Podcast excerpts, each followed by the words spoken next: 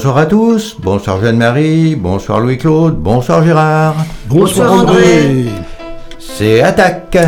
Et oui, c'est Attaque 18, le groupe Attaque de la région de Bourges qui vous parle sur Radio Résonance 96.9 tous les quatrièmes vendredis du mois. Et que dit-on chez nous? Qu'un autre monde est possible. Un monde juste, solidaire, durable et démocratique, parfaitement.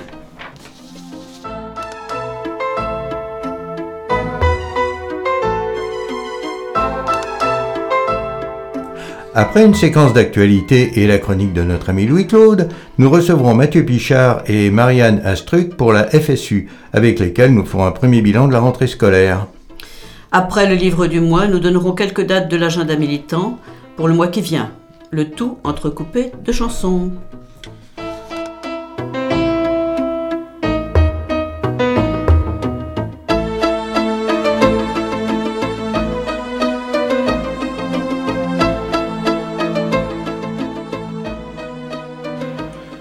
Alors, André, Jeanne-Marie, qu'avez-vous retenu de l'actualité de ce mois? Eh bien, euh, avant de commencer notre séquence d'actualité, euh, au moment où nous enregistrons notre émission le jeudi matin, euh, on ne peut pas ne pas dire quand même quelques mots de l'Ukraine. c'est pas la politique internationale n'est pas du tout le, cœur le cœur des, actions d'attaque, mais euh, tout de même, en tant que citoyen, on ne peut pas complètement s'en désintéresser, bien sûr, au contraire. Euh, donc on a euh, une situation qui s'aggrave brusquement, hein, avec des menaces et nucléaires et le rappel de réservistes. On peut peut-être quand même, dans cette guerre d'Ukraine, faire un parallèle avec ce qui s'est passé il y a plus de 50 ans maintenant au Vietnam. La Russie est l'agresseur et les États-Unis soutiennent l'Ukraine les États-Unis étaient l'agresseur et l'Union soviétique soutenait le Vietnam. Dans les deux cas, on a une réaction d'une partie de la population qui refuse de combattre euh, parce qu'elle considère que cette guerre est illégitime. Euh, il y a tout de même un déséquilibre actuellement. Le budget militaire de la Russie est de 60 à 70 milliards de dollars, celui des États-Unis 800 euh, milliards de dollars. Euh, autrement dit, euh, les États-Unis peuvent fournir à l'Ukraine tout l'armement dont elle a besoin, et ce d'autant plus que c'est leur intérêt euh, économique et politique. un grand risque, c'est que la Russie, qui a, gardé l'arsenal nucléaire de l'URSS, ait la tentation de compenser cette infériorité par, par le recours à l'armement nucléaire. Et là, on ne sait pas, on ne sait pas où ça va aller. Euh, elle prévoit aussi, la Russie prévoit aussi un référendum bidon dans les territoires qu'elle contrôle, euh, ce qui peut-être nous amène à dire euh, qu'il y a quelque chose dont on ne parle pas depuis ce début de la guerre d'Ukraine. C'est le droit des peuples à disposer d'eux-mêmes. évidemment, ça nécessitera l'organisation de référendums, mais qui ne soit fait ni par les Ukrainiens ni par les Russes, parce que dans ce cas-là, on connaît le résultat d'avance. Mais en tout cas, il faut avoir en tête quelque chose, c'est qu'il n'y aura pas de paix durable si elle n'est pas établie sur cette base. Euh, et bien maintenant, euh, on va revenir à notre euh, séquence d'actualité prévue pour aujourd'hui. dans sa dernière lettre aux adhérents, Attaque France prépare ses mobilisations en vue d'une année qui s'annonce particulièrement dure. Alors que l'été a été marqué par une succession de catastrophes climatiques, nous avons assisté stupéfaits à l'indécence des ultra-riches qui ont multiplié les trajets dans leurs jets privés ou leurs méga yachts et ont profité de dérogations pour arroser les golfs en pleine pénurie d'eau. Attaque va lancer ces prochains jours un appel à action pour ne pas laisser les ultra-riches détruire la planète. Agissons ensemble, manifestation, manifestons et investissons les sièges de leurs entreprises, les halls d'embarquement de leurs jets privés, les quais d'amarrage de leurs yachts, les greens de leurs terrains de golf. Oui, euh, taxons les super profits. Avec nos partenaires, euh, Attaque se mobilisera dans les prochains jours pour imposer une réelle taxe sur les super profits. En effet, ce sont des dizaines de milliards qui sont mobilisables pour lutter contre la baisse de pouvoir d'achat tout en accélérant la transition écologique. Euh, tracts, affiches, initiatives locales sont en préparation. Rejoignez vos comités locaux pour être tenus au courant. Le ministre de l'Intérieur, Gérald Darmanin, programme une nouvelle loi anti-immigration. Elle s'attaque au principe même des droits et libertés démocratiques. Notre engagement contre le racisme, les discriminations, le dénigrement des immigrés et des immigrantes est inséparable des mobilisations pour plus de justice sociale. En réponse aux débats citoyens annoncés par le gouvernement, toutes les initiatives locales doivent se coordonner pour s'opposer à cette politique qui applique toujours davantage le programme de l'extrême droite. Bon, il y aura une rentrée sociale agitée. Appel à la mobilisation les 22 et 29 septembre, CGT solidaire, contre la politique de casse sociale du gouvernement. Salaire, retraite, assurance chômage, coût de l'énergie. Oui, on en reparlera. Nos invités en ont, pas, en ont parlé, puis on, le rappellera euh, dans l'agenda. Euh, d'autre part, euh, le 9 septembre, un groupe de scientifiques de différentes nations, spécialistes du climat, vient de publier un article dans la très sérieuse revue Science où il montre qu'il y a des seuils, c'est-à-dire des niveaux de température, au-delà desquels une transformation brutale et irréversible se produira à un niveau régional ou mondial. Avec le réchauffement actuel de 1,1 degré, 5 de ces seuils pourraient être franchis. Disparition des calottes glaciaires de l'Antarctique ouest et du Groenland, qui s'étalerait sur une très longue période, mais qui serait irréversible le dégel abrupt du sol, abrupt, pardon, du sol gelé en permanence dans les zones boréales, c'est-à-dire au nord des continents, l'extinction des coraux tropicaux et subtropicaux et l'arrêt d'un élément important de la circulation océanique dans l'Atlantique Nord. Euh, tout ça pourrait avoir des conséquences graves, évidemment. Dans notre département, la mobilisation contre les bassines se poursuit. Rappelons que ces bassines sont d'énormes réservoirs creusés dans la terre pour emmagasiner de l'eau pompée dans les nappes phréatiques alors que depuis plusieurs années, elles ont du mal à se régénérer en hiver. Et cela pour arroser les cultures en été, en particulier le blé et surtout le maïs. Quelques très gros agriculteurs s'accaparent ainsi une ressource qui se raréfie, alors que d'autres cultures, en particulier le maraîchage et l'arboriculture, en ont absolument besoin. Oui, une manifestation est prévue ce week-end et euh, nous en reparlerons dans l'agenda. Après son succès électoral, l'extrême droite se sent pousser des ailes. Elle multiplie les injures, les menaces et a même agressé physiquement une personne cet été. Il convient d'être très vigilant, de ne rien laisser passer et ne pas hésiter à porter plainte dès que les faits le justifient. Et maintenant, ben, Louis-Claude, à toi pour ta chronique. Oui, je vais moi aussi faire un petit tour euh, à l'international, hein, faire un petit peu un pot pourri. Ben alors donc, euh, en tout seigneur, tout honneur, commençons par la France. Alors on sait que pour trouver un emploi, il suffit de traverser la rue. Euh, cependant, même cette ô combien légère et fructueuse démarche est inutile quand on est ministre de l'Éducation nationale, éjecté de son poste et éjecté aux législatives. Euh, donc M. Blanquer, membre du ministère de l'Éducation nationale depuis des lustres, puis ministre, a été recasé dans la semaine de sa sortie en tant que professeur des universités. Il aurait donc été capable de conduire des recherches, fonction essentielle des universitaires durant sans doute ces temps de loisirs, nombreux et des esprits chagrins ont fait remarquer qu'il y avait là un semblant d'irrespect des procédures de désignation des universitaires. Quand on connaît les difficultés pour obtenir de tels postes, on s'étonne cependant que celui qui demandait aux enseignants d'être irréprochables adopte un tel comportement et jouisse de ce qu'on pourrait bien appeler des passe-droits. Un petit tour aux USA, on en a déjà parlé, mais continuons. La protection de la vie, comme chacun sait, est essentielle, à tel point que certains États interdisent l'avortement. Mais les mêmes États autorisent le port d'armes en dehors du domicile, parfois à partir de 16 ans. On compte, tenez-vous bien, près de 400 millions d'armes à feu en circulation dans le pays pour une population d'environ 330 millions d'habitants, compte tenu de la présence des enfants et des vieillards. En 2020, ce sont des milliers d'Américains qui sont morts par balle pour protéger la vie, chacun sait ça. Euh, alors ensuite, toujours les USA, mais pas seulement, là c'est international, décréter des embargos de produits issus de Russie ou devant y être commercialisés ne va certainement pas poser de gros problèmes éthiques aux habitants de la planète. Mais avoir la quasi-certitude que parmi ces habitants, ce sont les plus pauvres qui vont souffrir de pénuries et d'augmentation catastrophique des prix, ça interroge tout de même un peu quand même. Hein. Euh, savoir également que l'absence d'approvisionnement en gaz et pétrole de Russie aura pour conséquence immédiate le retour en force du charbon dans la production électrique, ça mérite également qu'on s'y arrête un instant. Enfin, savoir que le grand décideur d'embargo pour l'ensemble de la planète, ce sont les USA, qui pourront vendre leur pétrole et leur gaz de schiste transportés par pétroliers gaziers, ne peut que confirmer, je crois, le cynisme du grand pays démocratique d'outre-Atlantique. Grand pays démocratique qui, par ailleurs, occupe Guantanamo à Cuba, mais également 20% de l'île d'Okinawa au Japon depuis 1945, et y maintient 30 000 soldats sur les 60 000 qui séjournent au Japon, et qui voudra agrandir son enclave, malgré le désir des habitants de l'île de voir les soldats étrangers quitter leur territoire, arguant, tenez-vous bien là aussi, de 26 meurtres et 139 viols à mettre au compte des militaires américains.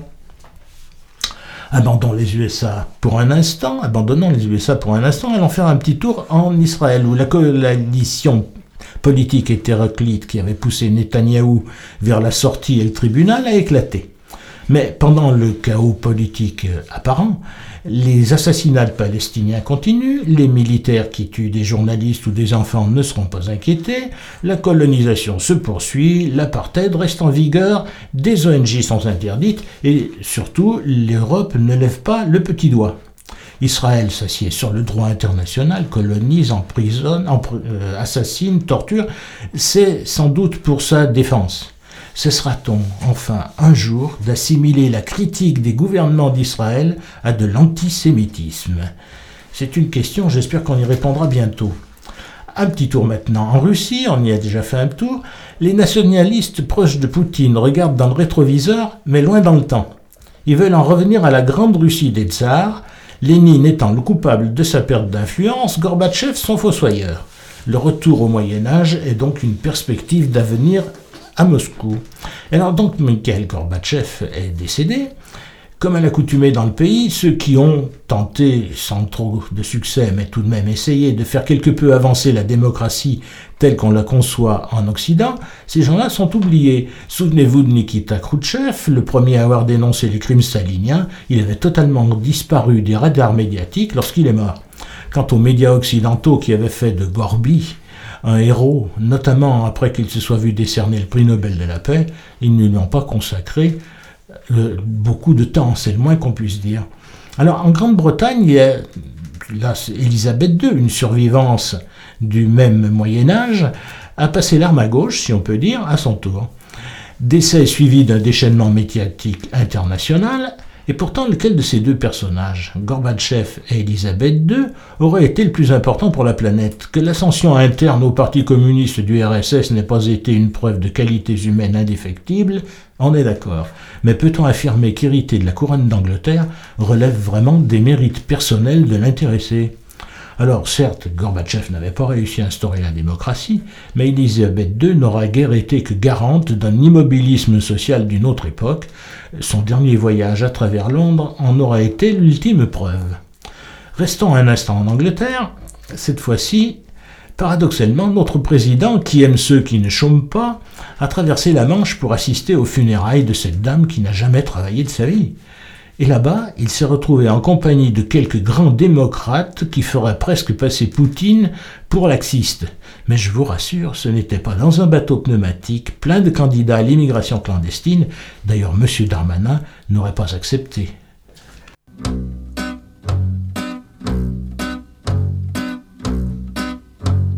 Non, le n'est pas bâti. Non, le n'est pas bâti sur du sable sa dynastie, sur du sable sa dynastie. Il y a peu de chances qu'on détrône le roi des cons. Il peut dormir ce souverain, il peut dormir ce souverain sur ses deux oreilles sereines sur ses deux oreilles sereines. Il y a peu de chances qu'on détrône le roi des cons. Je tue il est le nouveau île. Je tue il est le nouveau île. Tout le monde le suit docile, tout le monde le suit docile. Il y a peu de chance qu'on détrône le roi des cons. Il est possible au demeurant, il est possible au demeurant qu'on déloge le chat d'Iran qu'on déloge le chat d'Iran. Mais il y a peu de chance qu'on détrône le roi des cons. Qu'un jour on dise c'est fini, qu'un jour on dise c'est fini. Au petit roi de Jordanie, au petit roi de Jordanie. Mais il y a peu de chance qu'on détrône le roi des cons. Qu'en Abyssinie on récuse, qu'en Abyssinie on récuse. Le roi des rois, le bon Négus, le roi des rois, le bon Négus. Mais il y a peu de chance qu'on détrône le roi des cons. Que sur un air de fandango, que sur un air de fandango, on congédie le vieux Franco, on congédie le vieux Franco. Mais il y a peu de chance qu'on détrône le roi des cons. Que la couronne d'Angleterre, que la couronne d'Angleterre, ce soir demain roule par terre, ce soir demain roule par terre. Mais il y a peu de chance qu'on détrône le roi des cons. Que ça s'est vu dans le passé, que ça s'est vu dans le passé. Marianne soit renversée, Marianne soit renversée. Mais il y a peu de chance qu'on détrône le roi des cons. Vous êtes sur Radio Résonance euh, 96.9 et vous écoutez l'émission mensuelle d'Attaque 18. Maintenant, nous recevons Mathieu Pichard et Marianne Astruc de la FSU qui vont nous parler de la rentrée. Bon, eh bien, euh, Mathieu Pichard et Marianne Astruc, bonjour. Vous êtes, toi Mathieu, co-secrétaire départemental de la FSU, hein, c'est-à-dire la Fédération syndicale unitaire du, du Cher, pardon. Et toi Marianne, euh, tu es euh, au bureau départemental de ce même syndicat et secrétaire de section au Collège du Grand Maulne collège euh, qui avait été menacé de fermeture l'année dernière et pour lesquels vous avez mené une action assez vigoureuse en fin d'année scolaire. Cette fermeture a été supprimée, nous dit-on, a été, disons que ce projet a été abandonné jusqu'à présent et nous en reparlerons. Alors nous allons commencer avec toi Mathieu pour parler un peu de ce qui se passe dans le département. Cette rentrée, comment ça s'est passé? Alors, ce qu'on peut dire sur cette rentrée, c'est que, euh, contrairement à ce qu'avait promis le ministre, euh, c'est-à-dire une rentrée euh, sereine avec un prof devant chaque élève, on a eu une rentrée chaotique. Pire que les autres années, en fait. et ce, à cause du, de la crise pardon, du, du recrutement. Oui, bah ça, on en parle beaucoup hein, dans, dans, les, dans, dans la presse, la radio, etc. Et euh, comment ça s'est passé dans ce département Alors dans le département, ou en tout cas dans l'académie, hein, parce que les, les, les chiffres départementaux, on les, on les a pas spécialement, mais euh, dans l'académie, c'est quand même euh, un recours euh, accru aux contractuels, avec une augmentation de près de 40% du, euh, du recrutement de ces, de ces contractuels, plus 400 hein, dans, hein, dans l'académie. Euh, mais au final, euh, ça n'a pas servi euh, à, régler la situation, du moins au départ, parce que le rectorat a été en retard et au début de l'année, les contractuels et les TZR, les titulaires en zone de remplacement, les remplaçants en gros, euh, n'étaient toujours pas affectés, euh, ce qui était une première. Donc on s'est retrouvé avec une situation chaotique dans les établissements où il manquait des profs devant les élèves et ce qui fait un peu, euh, on va dire, euh, miroir par rapport à la situation en France en général où à la rentrée 62% des établissements euh, se voyaient avec au moins un prof qui, qui manquait dans, leur, dans leurs effectifs. Oui, rappelons que les contractuels sont des gens qui ont un diplôme universitaire, mais qui n'ont que 4 jours de formation pédagogique, si l'on peut dire. C'est ça. Alors, cette année, c'était complètement ça. C'est-à-dire qu'ils ont essayé de les former, parce que d'habitude, ils ne les forment même pas. Mais ils leur ont donné 4 jours de formation, ce qui montre un petit peu le crédit qu'ils donnent à la formation de leurs enseignants en général. Euh, 4 jours pour les former, pour les envoyer directement sur le terrain avec une classe à charge, ou plusieurs.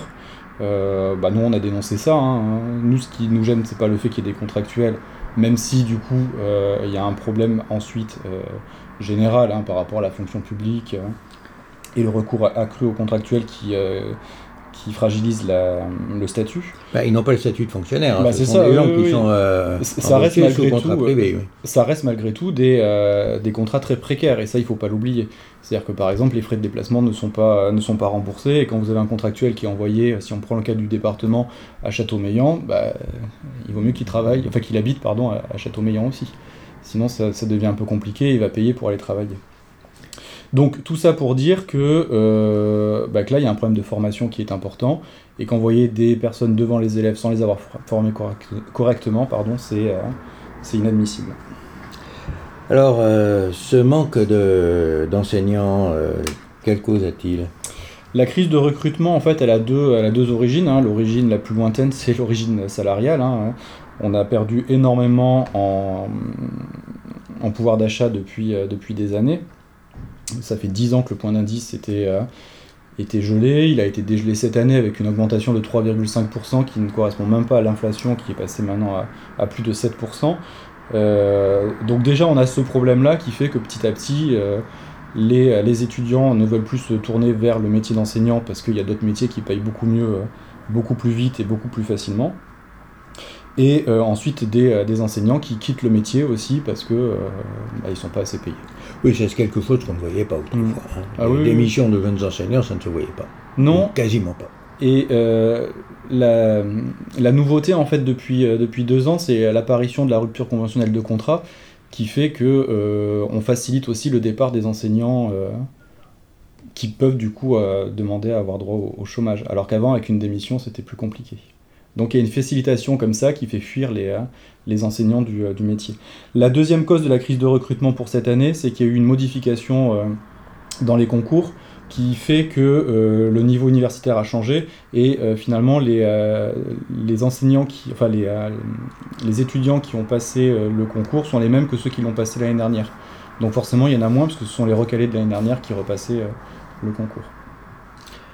Oui d'accord. Et ça n'a pas été anticipé du coup par le ministère qui n'a pas voulu écouter la FSU quand on leur a euh, dit qu'ils auraient des problèmes de recrutement. alors qu'on pouvait le savoir un an à l'avance. Oui. Bon, eh bien, je crois qu'il y a une action prévue. Euh. Alors du coup, sur les salaires, oui, puisque c'était le cœur de, de, la question, il y a une action qui est prévue, euh, une grève le 29 septembre. il y a trois lieux de manifestation dans le département, 10 h à Bourges, place Sérocourt, 10h30 à Vierzon, place Jacques Brel, et à Saint-Amand-Montrond, ce sera 10h30, place Carré, et c'est euh, en lien avec la CGT euh, et Solidaire. Donc une grève intersyndicale, oui. Oui. Bon, eh bien, merci Mathieu. Et maintenant, à toi Anne-Marie. Alors, euh, Marianne, pardon. le... Qu'est-ce qui qu'est-ce qui s'est passé d'abord au Grand Moule l'année dernière? Alors, l'année dernière, nous avons eu beaucoup de, problèmes, puisqu'on nous avait annoncé euh, la, fermeture euh, du collège par le, qui aurait été décidée par le conseil départemental.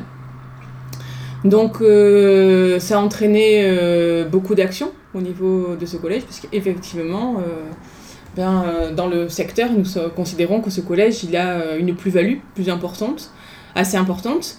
Euh, nous sommes un établissement euh, REP+, dans lequel euh, le climat scolaire est plutôt favorable, et on ne comprend pas, on ne comprenait pas pourquoi ce collège devait fermer.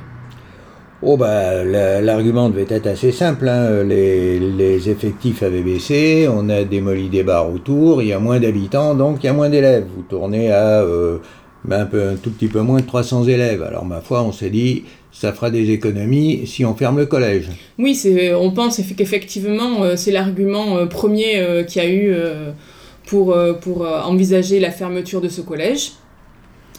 Mais pour nous, c'est un argument qui ne tenait pas la route du tout.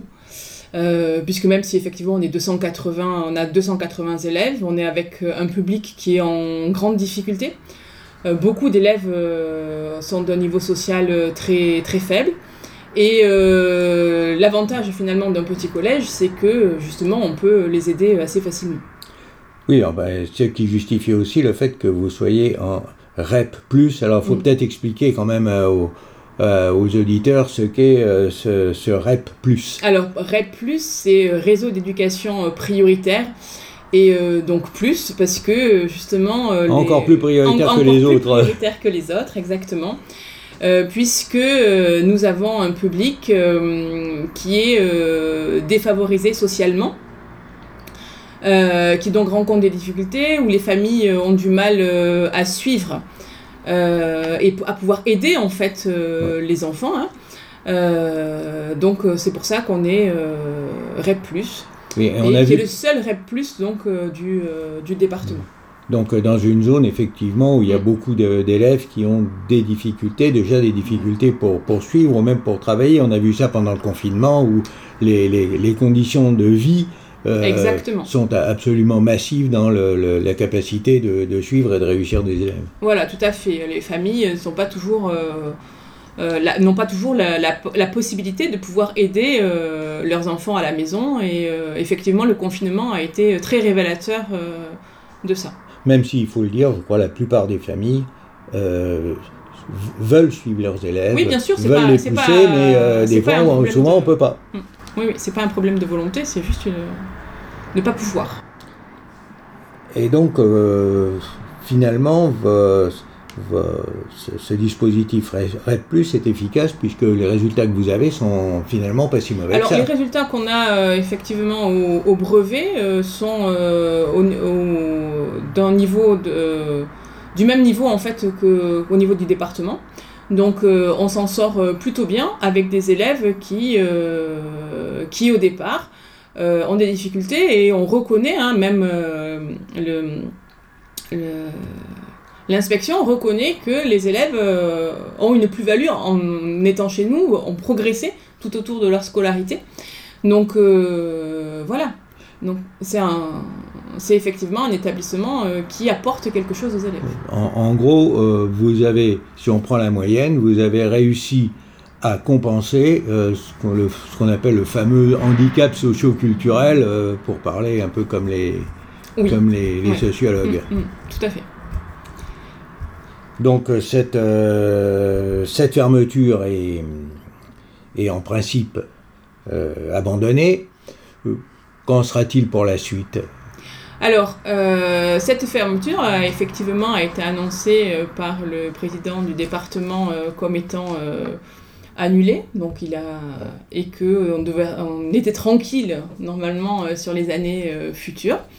Et le département s'est engagé à faire des travaux dans, dans le collège dans les années à venir. Euh, sur un montant assez important, puisqu'on est autour de 300 000 euros annoncés. Donc on espère maintenant euh, que ces travaux auront lieu. On va surveiller de ça, euh, ça très de très près. Puisque pour le moment, nous avons, nous avons eu un engagement oral du département, mais pour le moment, rien n'est écrit. Donc on attend avec impatience que la prochaine convention entre le, collège et euh, le département euh, pour le budget 2023, euh, eh bien, ces travaux apparaîtront. Oui, donc il faut peut-être rappeler que les collèges sont partiellement financés par le département et que chaque année, il y a une convention qui est signée entre l'établissement et le département. Exactement, le budget est en fait alloué par le département. Mm. Donc, quand est-ce que vous cette nouvelle convention sera-t-elle signée? Alors normalement, cette convention-là est signée euh, au mois de novembre. Donc en, CA, donc en conseil d'administration euh, du collège. elle est présentée au niveau du conseil d'administration du collège et elle est votée euh, évidemment du côté du collège et elle sera aussi votée du côté du, conseil départemental. Oui, bah alors donc attendons le mois de novembre. C'est ça, nous attendons euh, ce mois de novembre avec impatience. Et de pied ferme. Et le pied ferme, tout à fait. Bon, eh bien, merci euh, Marianne Astruc, et Je puis à une prochaine fois certainement. Très bien, merci.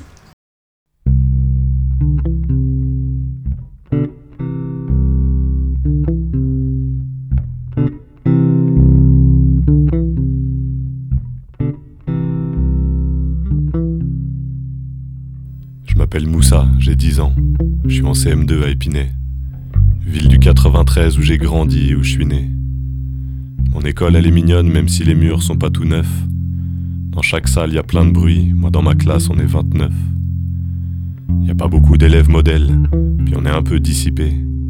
Je crois que nous sommes ce qu'on appelle des élèves en difficulté. Moi, en maths, je suis pas terrible, mais c'est pas pire qu'en dictée. Ce que je préfère, c'est 16 heures, je retrouve les grands dans mon quartier. Pourtant ma maîtresse, je l'aime bien.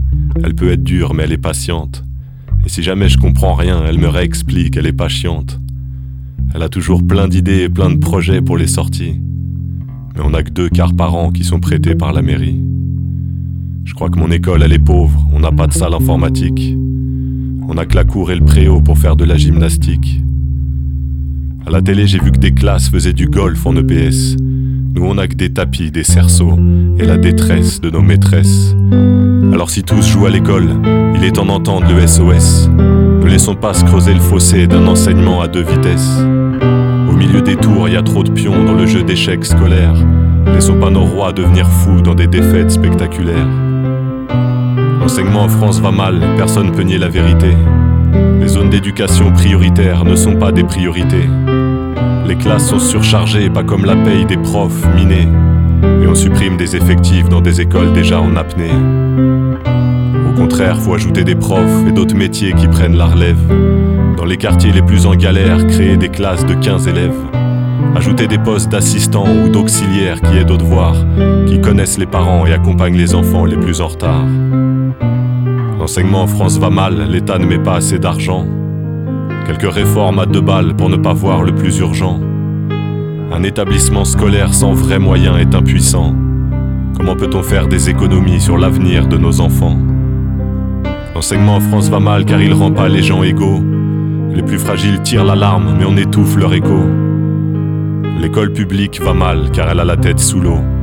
Y a pas d'éducation nationale avec des moyens de survie locaux. Alors continuons de dire aux petits frères que l'école est la solution. Mais donnons-leur les bons outils pour leur avenir, car attention, la réussite scolaire dans certaines zones pourrait rester un mystère. Et l'égalité des chances, un concept de ministère. Alors si tous jouent à l'école, il est temps d'entendre le SOS. Ne laissons pas se creuser le fossé d'un enseignement à deux vitesses. Au milieu des tours, il y a trop de pions dans le jeu d'échecs scolaires. Laissons pas nos rois devenir fous dans des défaites spectaculaires.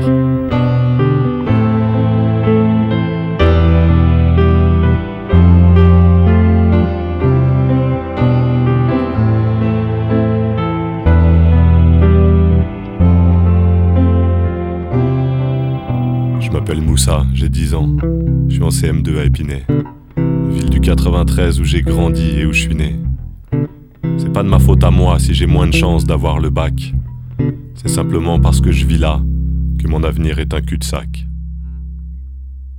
Vous êtes sur Radio Résonance 96.9 et vous écoutez en ce moment l'émission mensuelle de l'association Attaque 18. Bon, euh, André, qu'as-tu retenu de tes lectures ce mois-ci? Eh bien, euh, Jeanne-Marie, il y a 4 ans, dans notre émission de septembre 2018, nous avions présenté un livre intitulé Les territoires vivants de la République. Ce livre se voulait une réponse à la stigmatisation des banlieues populaires présentée à longueur d'émissions, d'articles et de discours comme des zones de non-droit, de délinquance, de communautarisme où l'école de la République ne pouvait plus faire entendre sa voix auprès d'une jeunesse gangrénée par l'islamisme. Des enseignants, dans des quartiers populaires de Paris et de Seine-Saint-Denis, voulaient montrer que cette image déformée et méprisante pour les habitants était fausse. Dans ces prétendus territoires perdus de la République, on trouvait des élèves avides d'apprendre, des parents qui s'impliquaient dans l'éducation de leurs enfants et qui attendaient beaucoup de l'école de la République. On trouvait des collèges et des lycées où on pouvait enseigner la Shoah, l'esclavage et la traite négrière. On pouvait faire comprendre et faire vivre la laïcité. À partir de leur expérience, ils montraient que tout cela est possible. À la suite du livre, un mouvement s'est créé, le collectif Territoire Vivant, qui entend promouvoir des actions pédagogiques innovantes et le faire savoir, car ces personnels de l'éducation nationale sont animés par le souci de déconstruire les préjugés sur l'école en milieu populaire. Car, disent-ils, pourquoi ne donne-t-on pas la parole à ces jeunes, sans cesse renvoyés à leurs origines, qui clament fraternité, égalité, respect, et qui sont inquiets et lassés d'être associés sans cesse aux actes de certains adolescents en dérive? Ce collectif vient de publier un livre intitulé Parce que chaque élève compte. Il a été coordonné par Benoît Falaise, qui avait déjà coordonné le livre précédent, et par Mohan Kamel Chaban, qui en avait été l'un des auteurs. Il est publié aux éditions de l'Atelier et à l'École des Lettres.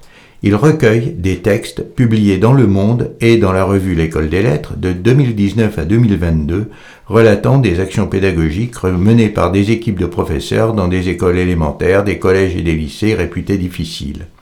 Il n'y en a pas qu'en région parisienne, on en trouve aussi à Nantes, à Lyon, à Rochefort et même jusqu'en Guyane. Dans quatre chapitres, il montre ce qui anime leurs actions auprès des élèves. D'abord, et c'est fondamental, changer de regard. Parce que tout commence par le regard qu'on porte sur les élèves. Alors que ce soit individuellement, comme pour cet ado qui, bon élève en primaire, s'était construit ensuite un personnage de perturbateur patenté qui le suivait de collège en collège, d'où il se faisait exclure régulièrement, jusqu'au jour où un principal lui a dit Quoi que tu fasses, je ne t'exclurai pas.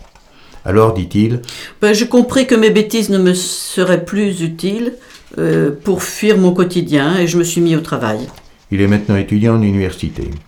Ou aussi euh, collectivement, comme cette mère d'élèves d'origine maghrébine qui écrit Personne ne s'intéresse vraiment à ces enfants, bercés dans une double culture et qui ont du mal à faire la part des choses. Pour ma part, j'apprends à mes enfants que nous sommes des Français d'origine étrangère et que la double culture est une richesse. Notre, notre religion fait aussi partie de nous. Mais Français et musulmans, est-ce incompatible comme le prétendent tant de discours? Ensuite, disent-ils, le déterminisme social ne doit pas avoir le dernier mot. À Châtenay-Malabry, en proche banlieue parisienne, on avait fait deux constats. Une des caractéristiques de l'échec euh, scolaire, pardon, c'est de se jouer sur de mauvaises transitions entre l'école et le collège et entre le collège et le lycée. Car c'est toujours dans ces moments cruciaux de leur scolarité que les élèves issus des quartiers populaires peuvent s'effondrer et doivent être soutenus. D'où la création d'un coordinateur des deux REP, euh, primaire et collège, pour faciliter ces transitions. Deuxième constat. Les sciences sont peu enseignées dans les écoles élémentaires et c'est alors le milieu familial qui compense. Mais si le milieu familial ne peut pas jouer ce rôle, c'est donc bien à l'école qu'il revient de compenser par des pratiques soutenues. D'où la création dans les années 2000 d'une maison des sciences avec cinq actions indissociables. L'accompagnement des classes, la formation des enseignants, la disponibilité de la ressource matérielle et intellectuelle, le soutien aux lycéens et le développement de la culture scientifique et technique. Depuis 2006 qu'elle fonctionne, on constate les résultats. Des élèves qui ont suivi des pratiques scientifiques à l'école arrivent chez nous avec une attitude complètement différente. Ils ont non seulement des connaissances, mais savent comment aborder une situation nouvelle et inconnue. On retrouve beaucoup de nos collégiens dans les filières scientifiques au lycée. En somme, on ne les distingue plus de ceux du centre-ville. CQFD. Ils s'en prennent aussi aux concurrences mémorielles qui, disent-ils, n'ont rien d'évident. C'est pourquoi un prof d'histoire n'hésite pas à aborder un sujet brûlant, la mémoire de la guerre d'Algérie, au sein d'espaces de dialogue au lycée Galilée de Gennevilliers. D'aucuns y verraient une provocation, dit-il. J'y vois un point de départ, le marche-pied vers une réflexion collective menée au lycée, ensemble, bien loin d'une perception dramatisante relayée par certains médias. Le résultat, résumé par Hélène, une élève de terminale qui en a discuté en famille, c'est bien de connaître l'histoire de France, c'est passé maintenant. Cela m'a permis de découvrir que mes quatre grands-parents avaient fait la guerre pour libérer leur pays, mais je suis française. Finalement, dit l'auteur, au lieu de nous diviser, comprendre l'histoire nous unit. Ce ne sont là que quelques exemples tirés de ce livre très riche mais facile à lire. Ces actions sont très diverses, elles touchent tous les niveaux, école primaire, collège, lycée, classique ou professionnel. Elles mettent en œuvre des matières et des activités très variées, recherche historique, enquête dans le milieu familial, photo, théâtre, concours d'éloquence. Tout un double, toutes, pardon, toutes ont un double objectif, donner à ces élèves des outils culturels et intellectuels pour progresser dans leurs études et dans la vie, mais avant tout et préalablement, restaurer l'image très défavorable qu'ils ont d'eux-mêmes, leur redonner conscience de leur dignité, leur redonner confiance, confiance en eux, confiance dans l'école et dans la vie. Et n'oublions pas que les auteurs de ce livre ne sont pas seuls. Des milliers d'enseignants ont les mêmes objectifs qu'eux et rament à contre-courant d'un système qui ne les soutient pas, car comme l'écrit dans la postface du livre, pardon, le chercheur et pédagogue Philippe Mérieux, et ce sera notre conclusion, un des enjeux auxquels nous avons à faire face est le glissement progressif de notre système éducatif d'une logique d'institution à une logique de service. La logique d'institution promeut des valeurs communes et associe chacun des acteurs à une mission euh, dont il est pleinement partie prenante. La logique de service, elle fait des acteurs éducatifs les obligés des clients de l'institution scolaire et privilégie leur satisfaction immédiate à la promotion de valeurs qu'ils pourraient poursuivre ensemble. C'est ravageur pour les enseignants, contraints d'exécuter des tâches dans une perspective purement utilitariste. Et plus loin, il ajoute Ne soyons pas naïfs, le vrai clivage est bien là, sur la question de l'exclusion, sur le principe d'éducabilité de toutes et tous. Ce principe est insupportable pour les partisans du désordre établi. Les dominants acceptent volontiers que quelques dominés se fassent une place au soleil, mais ils ne supportent pas qu'on s'attaque au rapport de domination lui-même. Or, c'est ce que vous faites concrètement, obstinément. C'est ce qui veut votre grandeur et donne toute sa valeur à votre travail. Merci Jeanne-Marie. Je répète le titre du livre, Parce que chaque élève compte, publié aux éditions de l'atelier et à l'école des lettres.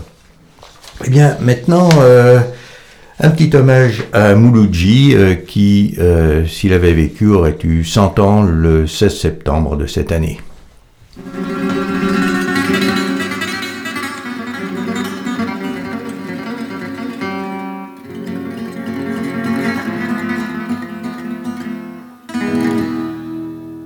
Mon pote le gitan, c'est un gars curieux, une gueule toute noire, des carreaux tout bleus. Il reste des heures sans dire un seul mot, assis près du poêle au fond du bistrot gars-là, une roulotte se promène dans sa tête et quand elle voyage, jamais ne s'arrête. Des tas de paysages sortent de ses yeux. Mon pote le gitan, c'est un gars curieux.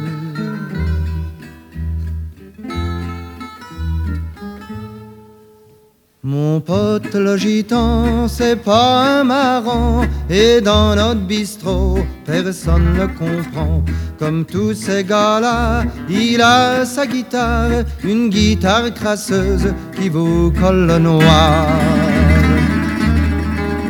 Quand il se met à jouer, la vieille roulotte galope dans sa tête, les joueurs de bolotte s'arrêtent et plus rien on a mal en dedans. Mon pote le gitan, c'est pas un marrant.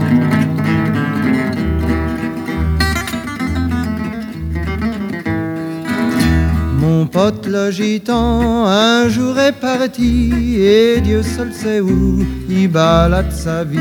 Ce type-là était un grand musicien, ça j'en étais sûr, moi je le sentais bien. Le taulier m'a dit qu'on est venu le chercher. Un grand musical voulait l'acheter. Mon pote le gitan, il a refusé un haussement d'épaule et il s'est taillé.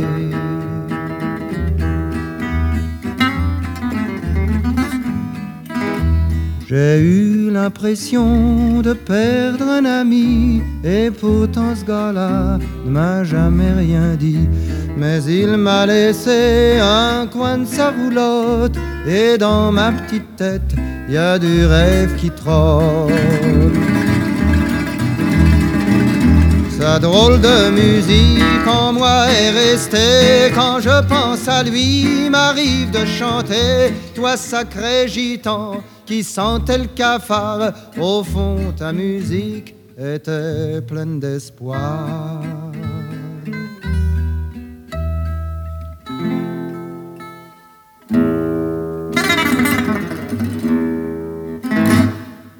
Bon alors Louis-Claude, euh, quelles sont les actions en cours ou prévues dans le mois qui vient? Ben, c'est assez riche. hein. Ça commence déjà le 24 septembre avec euh, deux choses. Une au niveau national, Youth for Climate, for Climate euh, appelle à une manifestation nationale.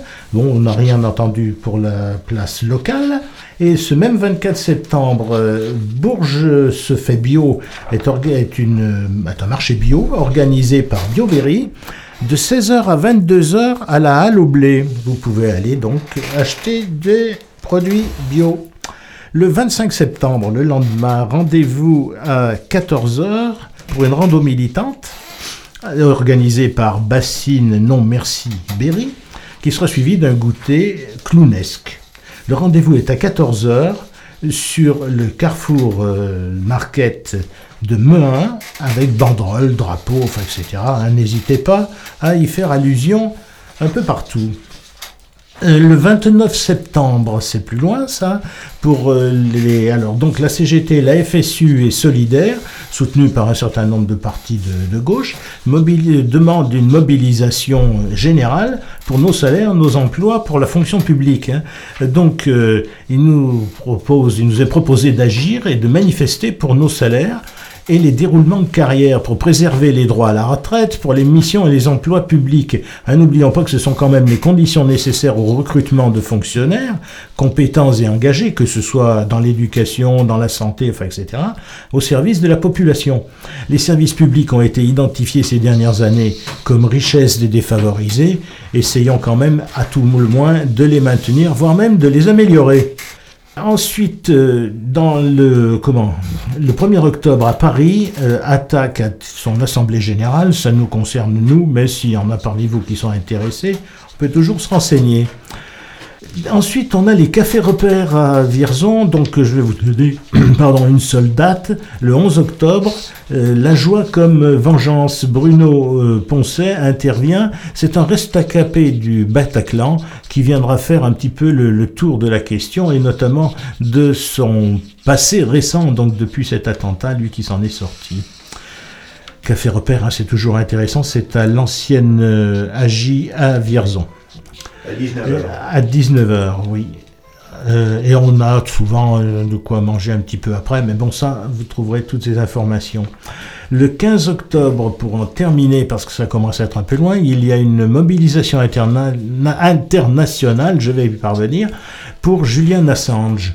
C'est une euh, mobilisation qui se veut internationale sur l'ensemble de la planète. Je crois que le soutien à Julian Assange n'est pas une plaisanterie. Il faut vraiment prendre ça très très au sérieux. Voilà, ce sera tout pour aujourd'hui.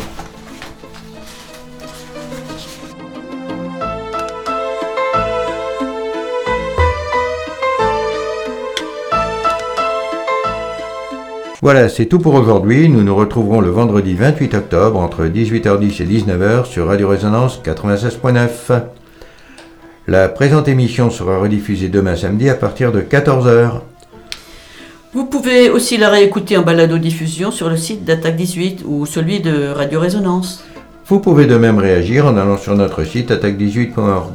Si vous voulez écrire, c'est Attaque18, Maison des Associations 28 rue Gambon-Bourges. Nous avons écouté au cours de cette émission Le Roi des cons, euh, Brassens, Grand Corps Malade, l'Éducation nationale et Mouloudji, mon pote le gitan.